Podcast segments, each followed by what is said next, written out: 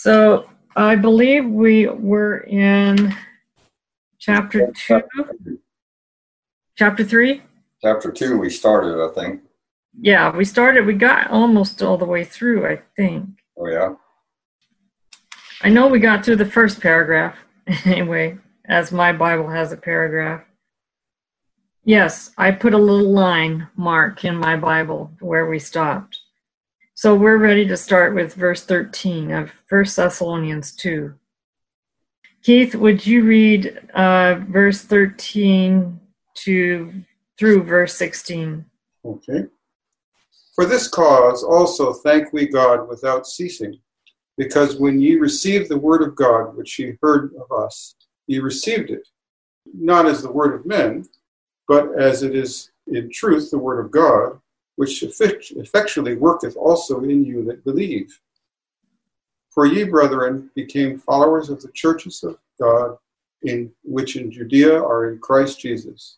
For ye also have suffered like many things of your own uh, countrymen, even as, as they have the Jews, who both killed the Lord Jesus Christ and their own prophets, and have persecuted us. And they please not God, and are contrary to all men, forbidding us to speak to the Gentiles that they might be saved, to fill up their sins always. For the wrath is come upon them to the utmost. Hmm. My version has God's wrath has caught up with them in the end.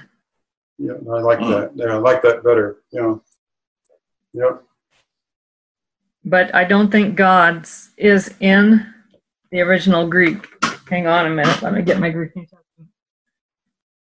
So, First Thessalonians. Actually, uh, I misread it. This is the King James, and uh, the I'm, I'm, reading off the computer screen, and, and of God is just above it. So, yeah, it's not oh, there. So it is wrath has caught up with them in the end. Right. That's right. Yeah. Yeah, that's. I trust the King James version to be a little more literal. That is true almost throughout Paul. Is that he rarely puts it as God's wrath. He almost always just has the wrath. Right. Wow. Or wrath. Yep.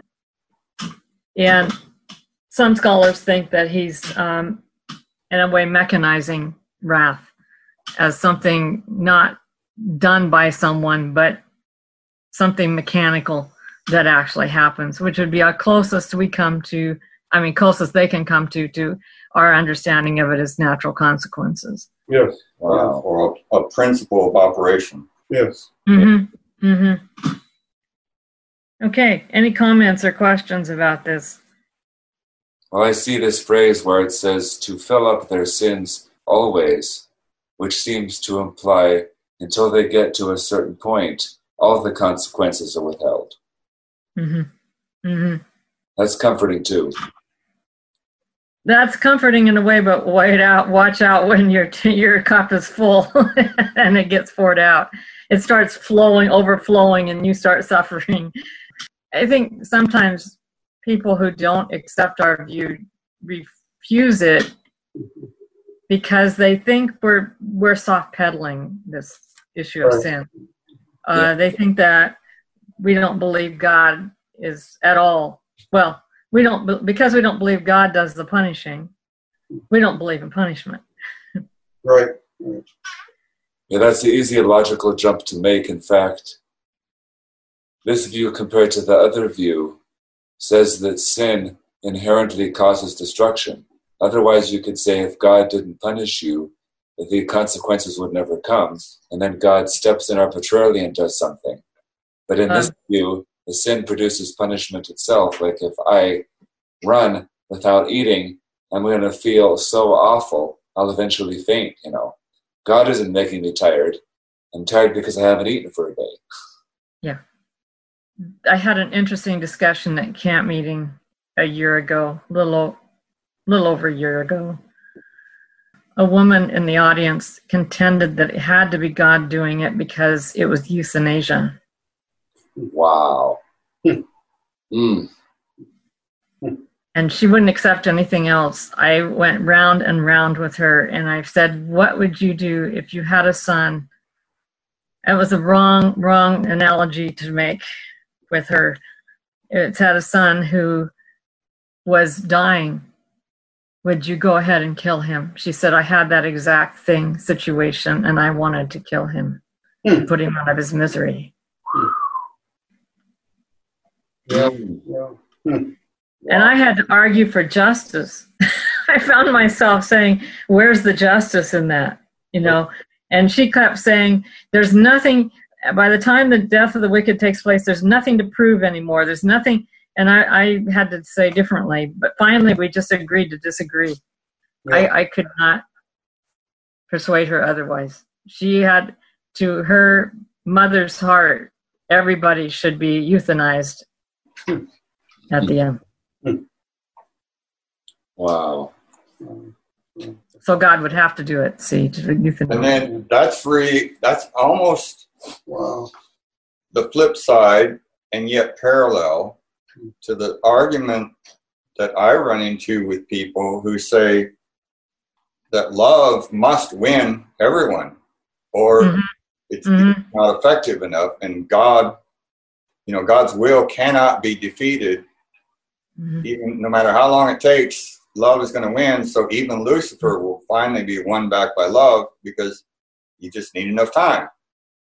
Sort of like the process of evolution. Given enough time, it'll happen. Yeah.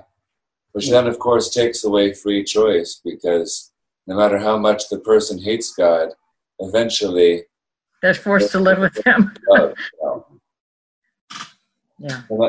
And that, opens the door to say, why bother to focus on serving God or loving God because you're going to get there anyway, you know?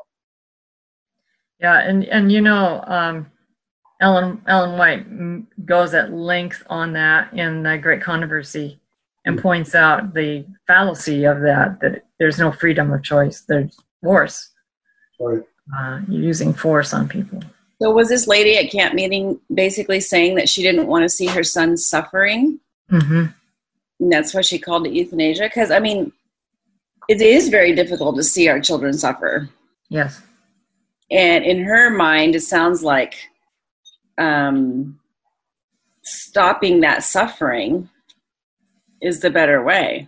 hmm And and uh, you know, I don't have as much of a problem with that view of euthanasia in terms of simply physical suffering, where a person is dying anyway, and you Mhm. simply want to bring it to an end earlier. Actually, I was thinking about this the other day because I have a a dear mother who is on her last we don't know how long, but he wanted to put her on hospice this week and we weren't able to.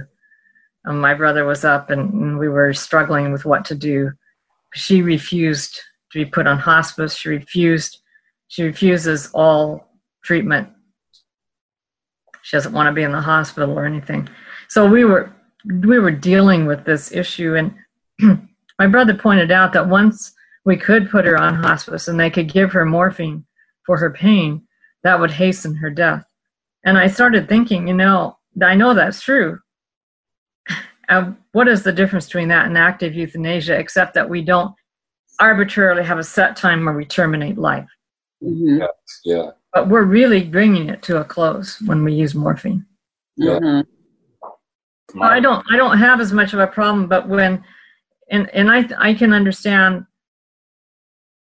her perception of tying that with the wicked if in fact her son never accepted God or never accepted Jesus. I don't know that situation. Right. But if she's tying that with all the wicked, I think that what we have to eliminate is the idea of God as the torturer Right. in any way. Exactly. Right. Yes. Um, but I do believe that the wicked would not be happy in heaven. Yes. That's categorically true uh, of the wicked. And if they're not happy in heaven, they're actually happy usually with hurting other people. Right. Yeah, that's their joy because either you get joy from serving others or from forcing others to serve you. which would be a definition of evil. and and and, and get get uh, actually sadistic joy out of hurting people which which there are some i have met in my life who do have that. So i i think we're on you know at this point we can't say more because the rest would be conjectural. And i i try to avoid being conjectural. But it seems that God is giving people what they want, what they've chosen. He's not, and and honestly, in the canonical sense, that is the first the first use of God's wrath is in Exodus three, and it is God giving Moses what he wants. I don't know if you remember that with the Yeah. meeting at the burning bush, and and Moses uh, kept arguing with God against going to Egypt. I can't speak. I can't do this, and and God keeps giving him reasons and good reasons why he should go. And finally he says, "Oh, please, God, send someone else." Then it says, and, and God's wrath was kindled against Moses, and he said, "All right, is not Aaron your brother coming? Uh, I'll send someone else." I'll give you Aaron. Is that a good choice? No, that has a downside. Aaron's going to afflict Moses, not deliberately, but simply by reason of his lack of uh, consecration to God. He's going to be a problem for Moses all through the wilderness wandering until Aaron dies. Yeah, that's right. I mean, I wonder if Moses hadn't taken Aaron along, then maybe he wouldn't have struck the rock that one time. It's hard to know on that. I just don't know. Aaron seemed quite weak of character. Well, Aaron didn't get the the 40 years that Moses did. in the wilderness. He, he also was oldest son, Right. and that was You can't be too hard on him it because was hard. It was a hard thing for him to submit to Moses, Moses' little brother. That's true too. Mm-hmm. oh, you're right. Yeah, Aaron was the older brother. Yeah. And this is, of course, in a culture where being being the primogeniture is just so important. And everybody has to bow to that. And Moses spent 40 years learning humility. Yes. So he was on the opposite side. Right. So I think it's quite sobering to sort of face the truth that it can usually turn out to be a disaster if you win an argument with God. Wow. yep, yep. Well, I, I kind of think that that's why I'm cautious about my prayers. I'm always praying if it is your will, because I don't want to demand on my, my own way. I know better. uh, there's been things I wanted very much in my life to have happen, and when they happened, it was disaster. Yep. Yeah, and it was good. It was good for me to go through that, and I think that's why God allowed it to happen. But I learned not even to want something too bad. Yes. Yes. Yes, I agree. I've learned to pray the same kind of prayers because if I ask for things, I mean, who am I to know what is best for me? Mhm. Sometimes I don't ask for things at all because I think God knows what I need. And if I have to ask in order to receive, then in one sense, He isn't very powerful. I just want to live and let God give me what I need because He knows what I need, you know. And my life has become quite good. I uh, I'm still thinking through that ask and receive thing because like then you can think maybe God is going to do something good and because I didn't pray for it, He didn't have legal permission to do it. You know. It's it's that's easier for me to pray. Yeah, it's easier for me to pray for others than for myself. I do ask things for myself, but I I always if, pray if it is God's will. Yeah. Well, we kind of got a little bit sidetracked on that one verse. Anything else in these verses? Now, I this I mean the whole first two chapters. It seems clear that Paul is countering some slander or a lot of slander Mm-hmm. held against him. And yet, even in this part, he's doing it so deftly, you know, to try to avoid accusing the ones who are accusing him. Mm-hmm. And so he's talking, he says, You became imitators of the churches of God in Judea. You suffered the same persecutions from the people of your country, just like they did. But then it goes on to say, They try to keep us from telling the Gentiles how they can be saved. Mhm. He's saying that it's the non converted Jews that are telling him not to talk to the Gentiles. Right. Right. And yet, isn't it usually the case that it was the Judaizers, which claimed to be Christians, who were his greatest opponents? And is he Mhm. just trying to soften it? Paul is not willing to go around accusing anyone. He will state the truth, but he does it in a way that they can't come back at him, claiming he's abusing them. But I think it's more than that. I think Paul sees Jesus and consequently God as someone who never accuses his enemies. hmm hmm And that's not that actually the key text for that is not found in Paul's writings, but it seems to be a fairly prominent message in the early Christian church. If you look at Jude, Jude, and I can't give you a chapter because it's just one chapter. Verse 8, Jude 8. Yet, even knowing this, these dreamers in the same way pollute themselves, reject authority, and slander the angels. Mm. The archangel Michael, when he argu- argued with the devil about Moses' body, did not dare charge him with slander. Wow. Instead, he said, The Lord rebuke you. But these people slander whatever they don't understand. They are destroyed by what they know instinctively as though they were irrational animals. Mm.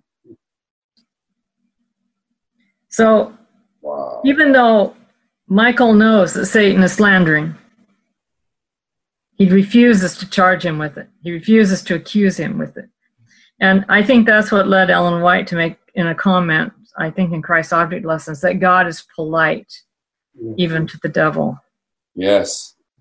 Amen. That's very important because otherwise, So I think I think this is the I think I don't think uh, Jude is the only one. Jude is the brother of Jesus. I don't think he's the only one in the early Christian church who believed that. I think Paul believed it. He certainly exemplifies it. hmm The closest he comes to outright accusation is in Second Corinthians in his stern letter. But that's where he's really pleading with them to come around and, and stop all the vices they were engaged in. yeah. Because these actions obstruct our view of God, you know. And it, it seems that it seems to me that um, it's a lesson for us. That's interesting. It says these people who please neither God nor any group of people. Where are you They're iconoclastic. So really, they the accusers don't bring satisfaction to any group, which we're seeing that being amplified massively today. The spirit of accusation and slander is becoming the political norm now, hmm and he says it's not pleasing.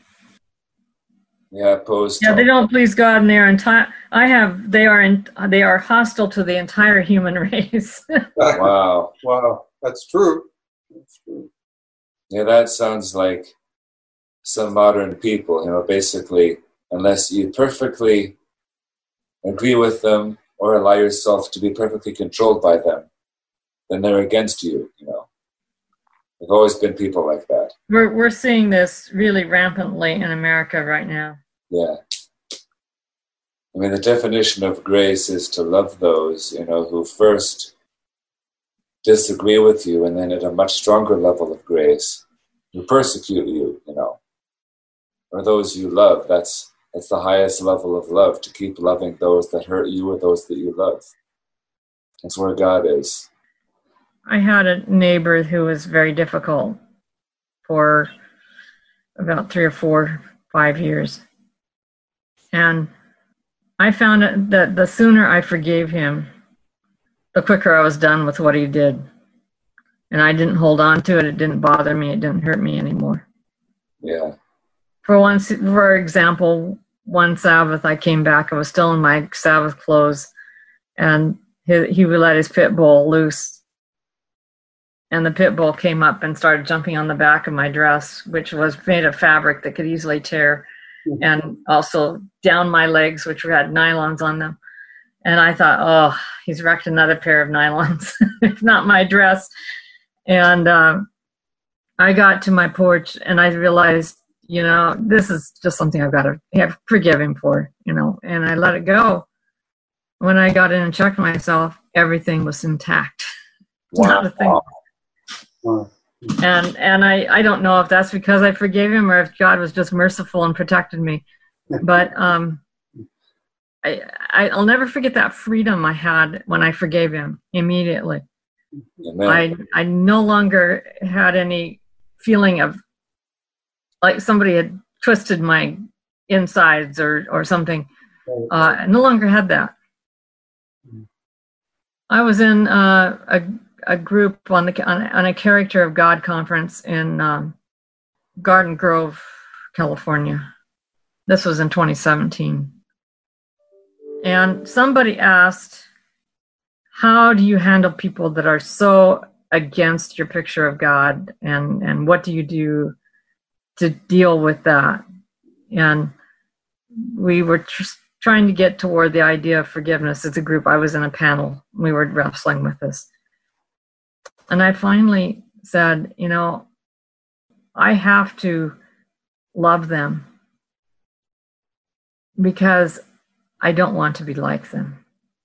Yes. And the alternative to loving them is to become like them. I mean, you can't you cannot hate someone who hates you Right. and not become like them.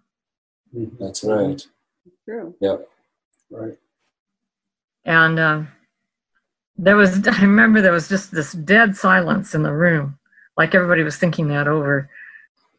But to me, it just seems obvious. And that's that's not the purest reason to love them. I should love them because God loves them. Yes.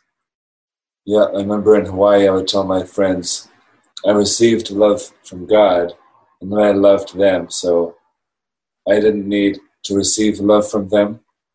And that partially worked. I'm still in that process because they were very loving. That helped me to love them back.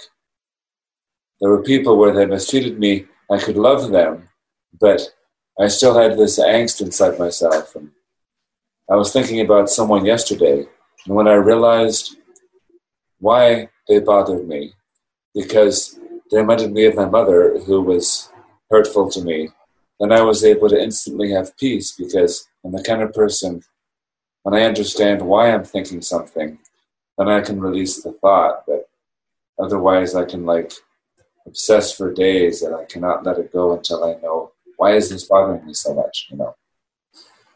So it it sounds like it allowed you to separate the angst and give it to allow it to be to the person that it went to versus the one in front of you that it reminded you of your mother kind of thing. Yeah, exactly. Because if I had a different kind of mother, this person would not have bothered me at all. Right. Of course, the second thing is it also shows that there's some things still in there towards my mom, but there would have been nothing for this woman to stir up. So it's something I'm in process with right now, you know, because Right. that root must be removed. Right. Okay, is there anything else in this paragraph that we need to uh, muse on? Well, just following up on our comments, I I've almost concluded that taking offense is the summation of all sin. I mean, distrust is is, but distrust leads to sin. But when we take an offense, we're offended, and we can't let go of it. That's what locks us in disharmony with God. And Adam and Eve took offense. They believed lies about God. They were offended.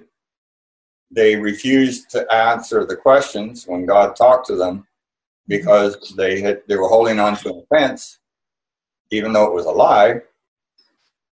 And every I think every sin can be traced back to holding on to an offense because as soon as we let go of the offense, which is the definition of forgiveness, we're free.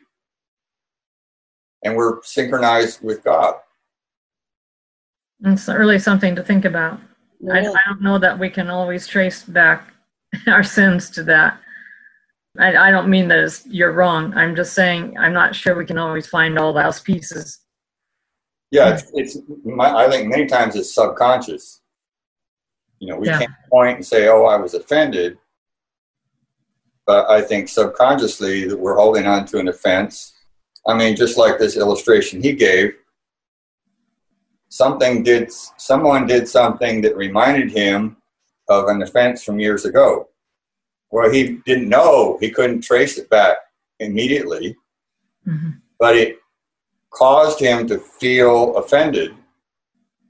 And of course, he wasn't trying to hang on to it, but it was still lingering because it had, it still had an anchor inside of there, and that anchor is an offense that has not been cleared yet.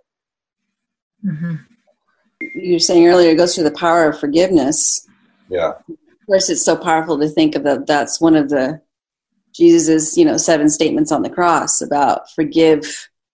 Say, you know, Father, forgive them, for they know not what they do. I mean, that says a lot there too. And I also am thinking about when Jesus was before um, Pilate, how they were accusing him or saying, you know, are you God and that kind of stuff, and and he didn't say anything. To me, that is the most powerful one of the most powerful things Jesus said, did on this earth Mhm. was to not defend himself, but just to be present. Yes, Susan, I've had that same thought. I fully agree with you that the person who spoke the worlds into existence could stand there and not defend himself when he could, with one thought, obliterate the entire solar system. Mm-hmm. To me, that was Well, the he had. Go ahead. that was just such a powerful moment and it it speaks a lot to like okay when i feel like i need to be defensive or like when someone doesn't agree or like how do we deal with people that don't agree with our character of god that's what comes to mind is like wait a minute do i need to be defending here or wh- what's what's going on inside of me here is um, yeah Okay. Um, do you want to continue on where we were? Or do you want to move on to the next passage? can we go to the next one? Okay. I'm sorry, I did not get your name. Enoch? Enoch, yeah. Yeah, me, my name is Enoch. Enoch. Okay. Um, would you read verses 17 to 20? Of First Thessalonians 2. Oh, actually, I will ask you to read verses 17 to chapter 3, verse 5, because that's all a paragraph. Okay, here we are. But we, brethren, being taken from you for a short time in presence, not in heart, endeavored the more abundantly to see your face with great desire. Wherefore we would have come unto you, even I, Paul, once and again, but Satan hindered us. For what is our hope, or joy, or crown of rejoicing? Are not even ye in the presence of our Lord Jesus Christ at his coming? For ye are our glory and joy. Wherefore, when we could no longer forbear, we thought it good to be left at Athens alone, and sent Timothy, our brother, and minister of God, and our fellow laborer in the gospel of Christ, to establish you, and to comfort you concerning your faith, that no man should be moved by these afflictions. For yourselves know that we are appointed thereunto. For verily, when we were with you, we told you before that we should suffer tribulation, even as it came to pass, and ye know. For this cause, when I could no longer forbear, I sent to know your faith, lest by some means the tempter have tempted you, and our labor be in vain. Okay, um, I can't resist. My my version has for when we could no longer forbear. Yeah, So when we couldn't stand it any longer. Yeah. Mm-hmm. Mm-hmm. yeah, that makes sense. Because uh, if you love somebody and you're not sure how they're doing, with every day, the desire to know how they're doing increases. It's interesting what he says that they wanted every they've made every effort to to get to them. Yeah, And he doesn't say God stopped us. He says Satan stopped us. yeah, yeah. That's right. And then he talks about bragging. Uh, My version has the word brag. Uh, what is our hope, joy, or crown? Verse 19, that we can brag about in front of our Lord Jesus Christ when he comes. Isn't it all of you? You are our glory and joy. hmm So uh, that's, I thought that was interesting. I mean, the word glory has a very nebulous definition.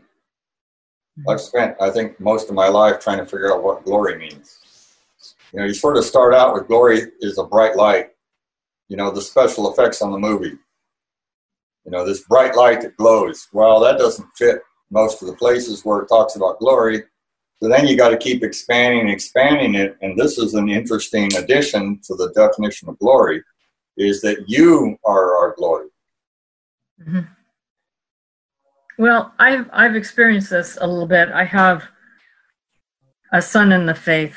I can call him a son because I'm 20 years older than he. and I didn't know if he would come to believe the way I did. He was in one of my classes as a student, and uh, he seemed rather negative about it. And I remember just wanting him so desperately to see it and to accept it. And so imagine my surprise. This was winter quarter when he had took the class from me. Imagine my surprise, autumn quarter. He calls me on the phone and says, I have to get Vespers Friday night and I want to talk about the death of the wicked. Can you help me? Hmm. Hmm. And you could have almost picked me up off the floor. I was on a swivel desk chair. I felt like I was going to just plummet in onto the floor with the shock because I had given up hope. And he has turned out to be the most ardent promoter of what I teach. Wow. Praise God. Um, so I, I feel like I, I, I could almost brag about him. You know, I don't I don't like bragging, but I I feel like in a way he is my glory and my joy. Mm. Yeah. I mean, that's the way in which we are God's glory. The more people He has who talk about who He is and make Him look good by their actions, that's God's glory because we're reflecting His character and it makes Him happier. You know, the more of His kids that come back to Him, the more His heart swells with joy. Mm-hmm. But it also becomes the very attraction to draw others, which is why it's His glory. It's not that it makes God feel good, which it does, but more importantly, it affects how other people want to relate to Him. Exactly. I suspect. I don't know. I teach a lot of students. At least I, in the past, I've taught a lot of students. So I don't know that I could say he's influenced more people than I have, but he may have. I wouldn't be surprised. Mm. He has a greater charisma than I. I've been wanting to ask you for quite some time because I remember some of your stories when you were in was it Hong Kong hmm and you know the difficulties you had with the craziness that was going on there in that school. But I remember you talking about some students, you know, that were actually. We had, I had a, I had a little core of five students who really liked what I portrayed about God, and we met quietly. We talked about things quietly, and uh, yeah, Have you stayed in touch with them? I haven't. Um, I came back to when I came back to the states. I was not in a good place. I did not want to come back. I uh, was terribly depressed. The when it became about the five month stage where I was going to be gone in five months, I got really depressed, Mm. and that depression got only deeper and deeper after I came back because I I managed to come back on all the wrong feet and do all the wrong things. So I tried to keep in touch, but one by one they stopped communicating with me, Mm. and um, then I uh, and inadvertently had to offend one of the core that was not as strong in the faith. I don't really know why she was part of it, but she um, asked to, to live with me, and I didn't know she was going to bring her boyfriend with her, and they were going to live in the same bedroom. Mm. Mm. And I had to ask them to leave, and I had to threaten them in order to get them to leave because her boyfriend was into something, either pornography or drug abuse. Wow. Uh, and she, of course, spread rumors about me back home. And so it was it was a very difficult situation. There is one person that I've been able, uh, though I haven't been in touch with him recently. He's been very quiet, and I think it's because possibly because of the political situation there. Mm. But there was one person who is the one who stood the most loyally for the truth, and he's in a prominent position in the church. Mm. that would Not an exceedingly prominent position, but so God seems to be able to give me one shining star,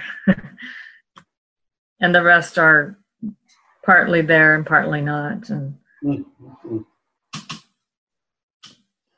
I did see uh, six, five students baptized, and I studied with six Form Six students who I never taught, but I studied the Bible with them because through their friends who had come to believe, and through my week of prayer that I did the last quarter, um, they became just very on fire for learning more about God.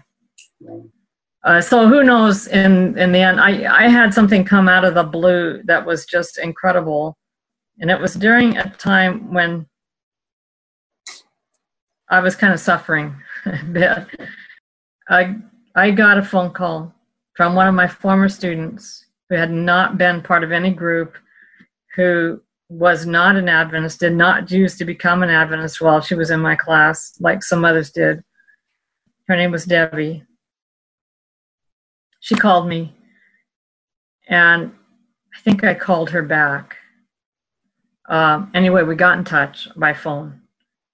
And she indicated she wanted to study the bible with someone and that she was thinking of being baptized in the adventist church. Wow. and it was in part due to my class. Mm. she said what you said made so much sense. And she wanted to be able to study with me. And i i diverted her to this other student that i told you about who's fairly high up and said why don't you contact him? Because she knew him. She'd gone to school with him. Mm-hmm. I was only there three years so they was they would they knew each other. There's only 100 students in the academy in the college. So i don't know if that ever got worked out. I did send him word that she wanted to hook up and and do bible studies. I never heard back. But it really amazed me that so long later she still could remember what i taught her Mm. and was still affected by it Yes. wow. The seed has within it the power. It does. It does. And, and this is why I'm not troubled as much as some people get troubled by the fluctuations in the church, by the, the rejection in the church, and by. By the difficulties of pan- the pandemic and our meeting having to meet this way.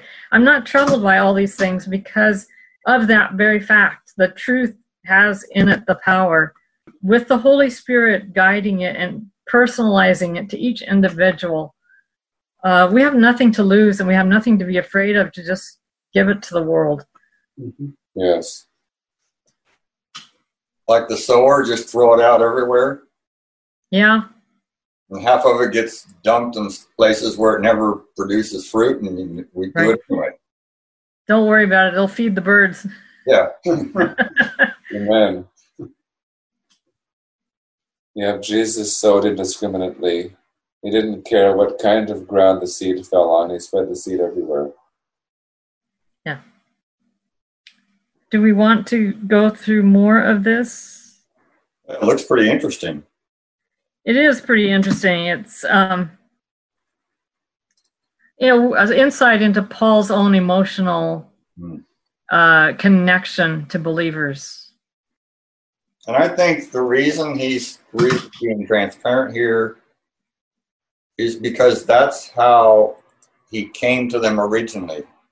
hmm Uh, in fact, somebody recently quoted Ellen White as saying that God wants us to allow at least individuals to come close to us so that they can see Mhm. how the Holy Spirit is working in our own heart. Yes. hmm Yes. And to do Yes. that means you have to be more transparent and vulnerable and to expose yourself, you know, your weaknesses and stuff, so that other people can see how the Holy Spirit is convicting and how you're changing your thinking and this kind of thing. And I don't think that should be with everybody, but these people had already responded. He'd already mentored them. He was reminding them of that because they were being challenged pretty severely by all the slander against his reputation. And all he's doing is rehearsing. Why don't you just remember the relationship we had before, the trust you had in me before? Listen, this is how I treated you. Remember my affection, my sympathy, my vulnerability, and I mentored you, and you imitated that. You know, you brought up something that just reminded me of something. I, I don't normally look at ads on on YouTube. um, I normally just click them off as soon as I can. But this one was interesting to me. It's an organization that is trying to reach out to Israeli Jews with Jesus as the Messiah. And they make no bones about it. Jesus is the Messiah. And they're becoming quite effective with young young young adults uh, who are who are Israelis, and they're the main thing they push is that Jesus is into relationships. Yes, yes. That's the main thing they push, and they had different people, different Jews, Jewish young people saying why they were attracted to this, and and one of them said, you know, he's into relationships. How Jewish is that? Good. Wow. Good. and um, it just it put some pieces together because of my own study of the old testament paul is here being very jewish in that he is into the relationships with people and and uh, i listened to a video and i want to read his book i have it on kindle but i haven't had a chance to read it uh, rabbi lord jonathan Sacks he's the I believe he's the chief rabbi of Great Britain. He did a presentation at Cambridge University, and I've I've showed it to my students, although it's very poor soundtrack. Um, but I've I've listened to it innumerable times, and he's talking about economics and the self-interest principle of Adam Smith, and he's very much against that. And he says what we need is trust and trustworthiness. Yes.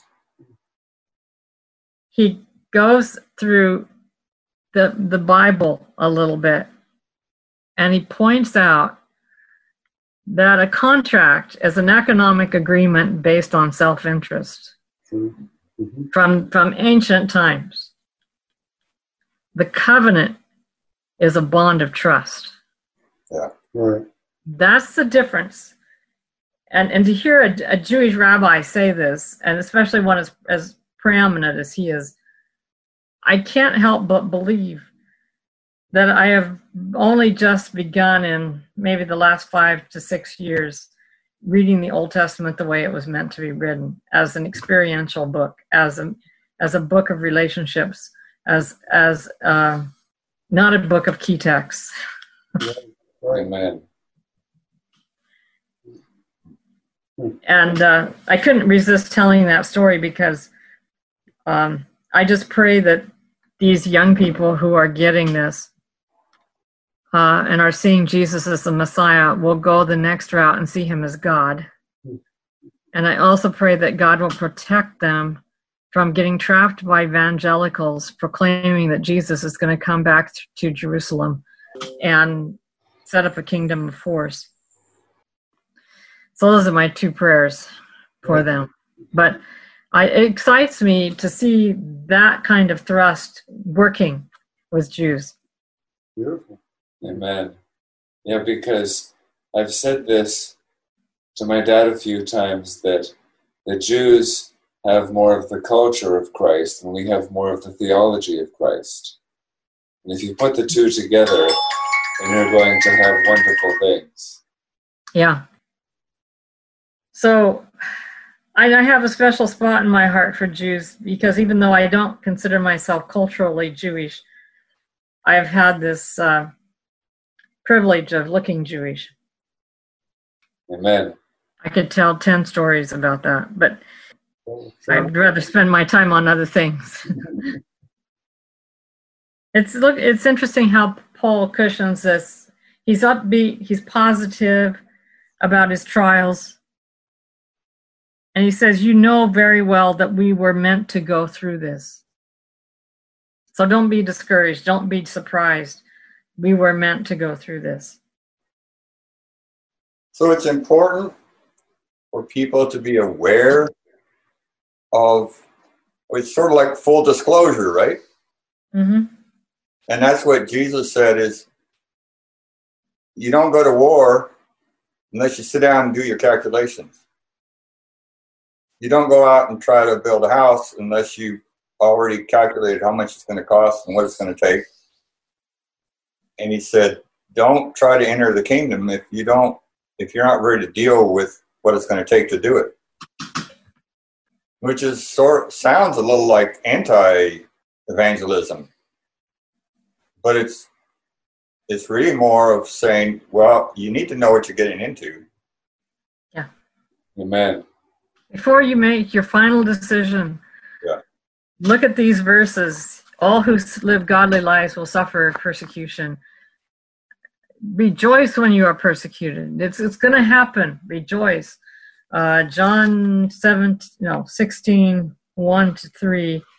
Uh, Jesus frankly tells his disciples, You're going to suffer for my sake. Well, why do you suffer for my sake? Because they do not know the ones who are making you suffer do not know either the me or the Father. The problem is, and, and I grew up this way, suffering became the important thing.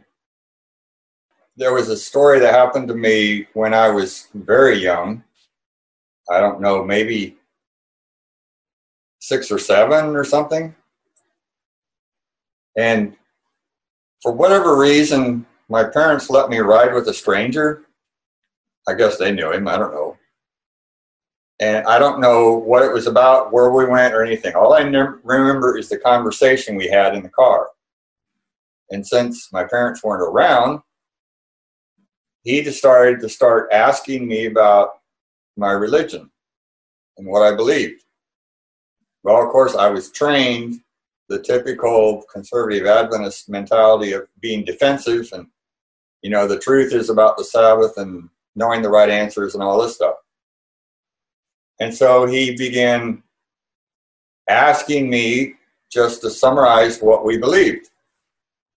Well, that terrified me to start with because all of a sudden I'm called on to testify and I don't know all the right answers already. And so I'm racking my brain thinking, let's see, what do we believe? Well, we believe in the seventh day Sabbath.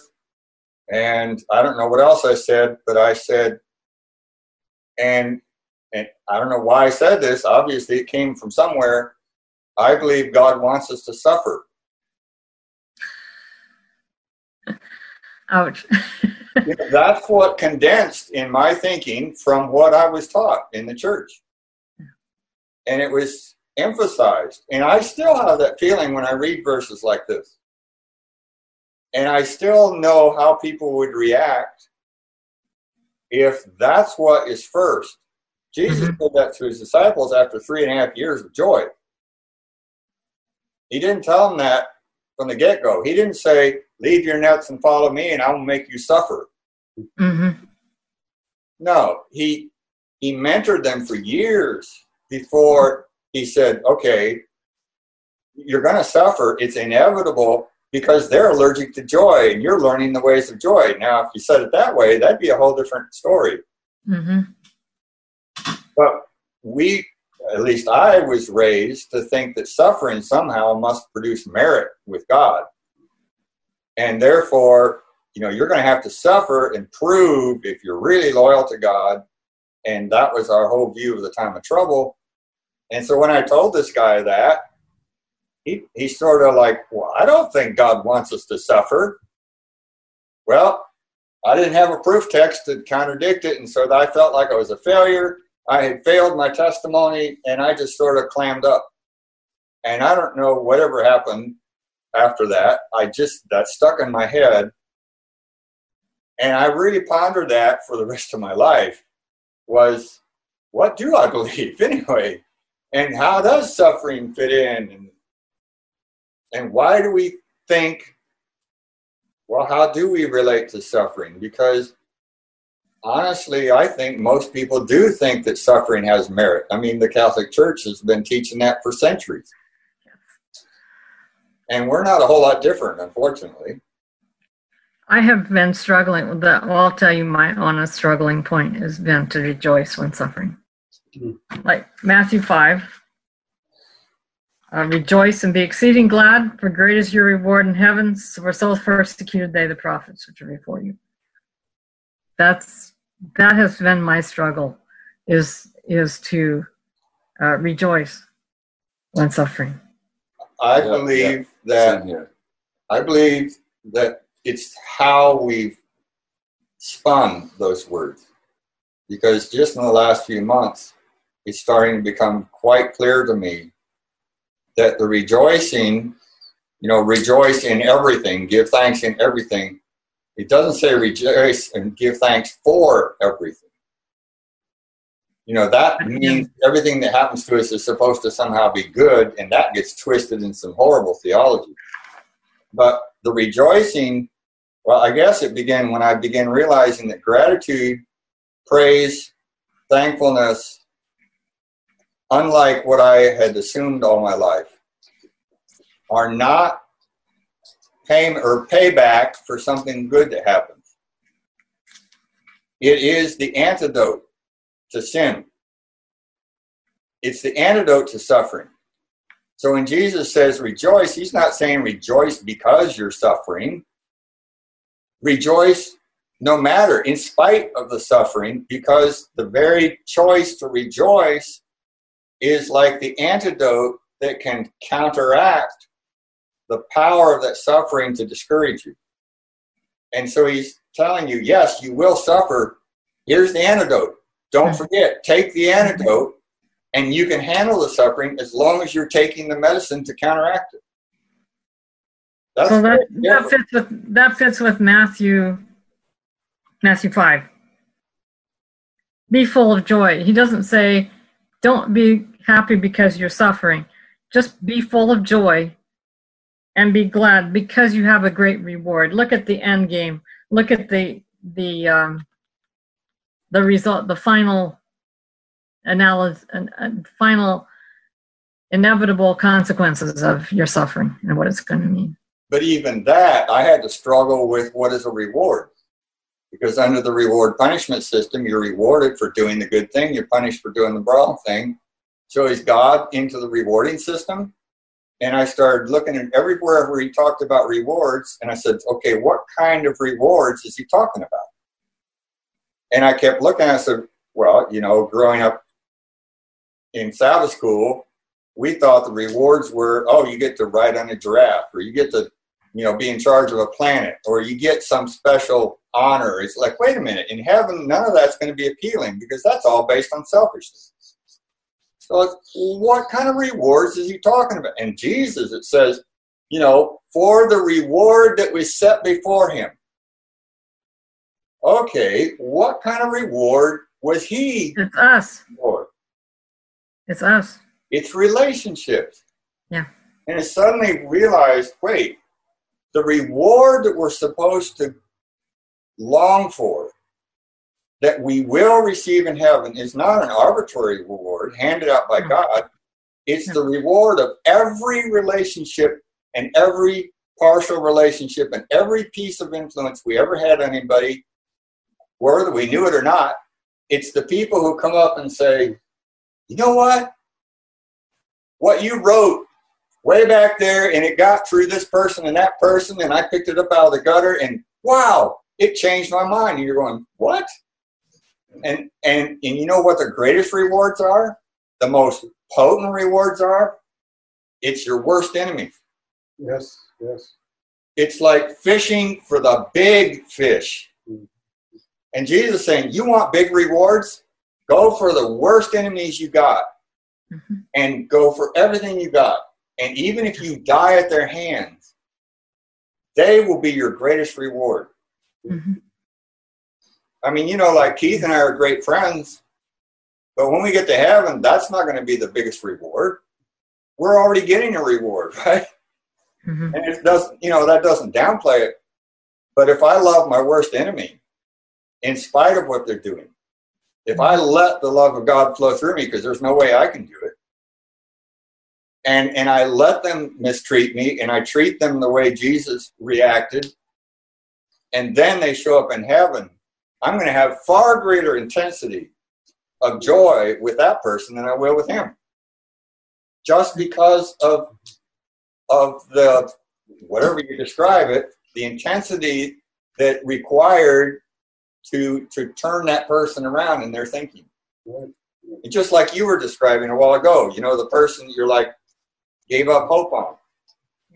And suddenly there it is, and you got a taste of that reward.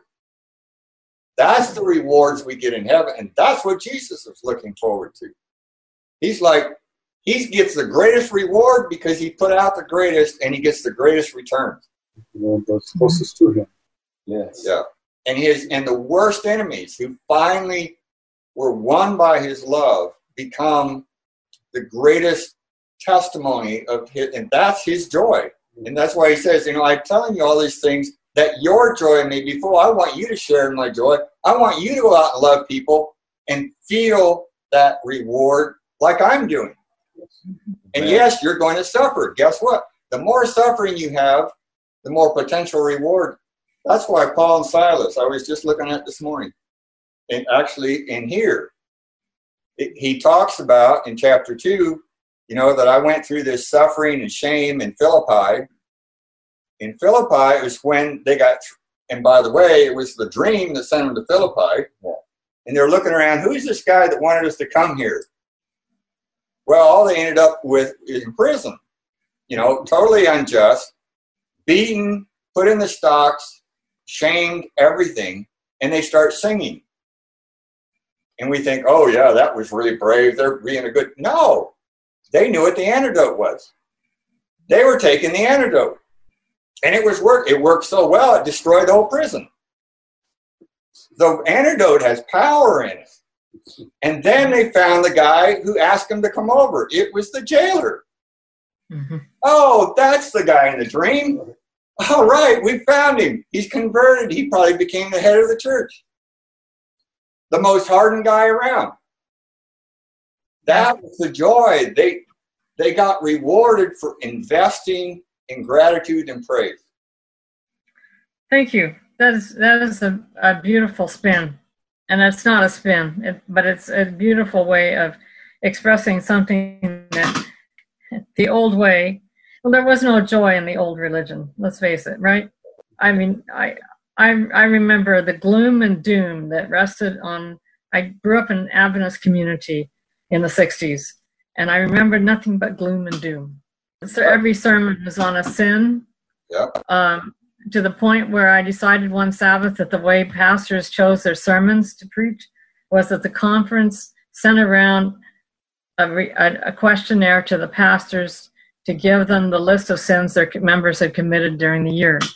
And then they, they collected and compiled that list from all of the churches, and then they sent out a, a master list to all the churches. These are the sermons you need to preach. it isn't so, but it made sense to what was I was hearing. Wow. There was it was a joyless religion. Yeah, it was. Yeah. Uh, and um, what gives and and actually one year after I was converted, uh, one year after I was converted, um, I had a real battle with Satan over whether what I believed about God was really true. He plunged me into a deep depression again. Actually, I shouldn't say again, it was my first one. And I battled for an entire year in a camp meeting. I had two, there were two preachers, and one preached God as a happy God, and the other preached God as wanting nothing but repentance all the time. And I had to make a decision. Wow. My mother took me to the meeting where the guy was preaching repentance. The youth meeting was where there was a happy God. I was in. I was only si- 16 years old at the time, Wow. and I picked up Steps to Christ that I had been reading, and read the first paragraph, and said, "God is the author of love and joy." Mhm. And I was like, that's it. My God is a happy God. And I, I went out and told God, I, I went out of the little trailer we were staying in, and I went out and told God that I believed He was a happy God. And my depression vanished. I was just gone. Yes. Amen. It was it was totally a satanic experience, I believe. Wow. Yeah. Was it Glenn Coon? No, It was about that time. No, uh, Glenn Coon, I heard in my childhood, but uh, this was a different person. But anyway, that was it was on the joy. Thank you. I I think this would be a good place to close. So I'm going to have prayer. We have just one minute anyway. Dear God, we thank you that you are the source of love, joy, and life. And that those those two things, love and joy, are component parts of life. We can't have life without them. We thank you for the messages we've learned this morning as we've talked together. We ask that you will go with us this week and that you will feed us with your joy and with your love and with your peace. And we thank you in Jesus' name. Amen. Amen.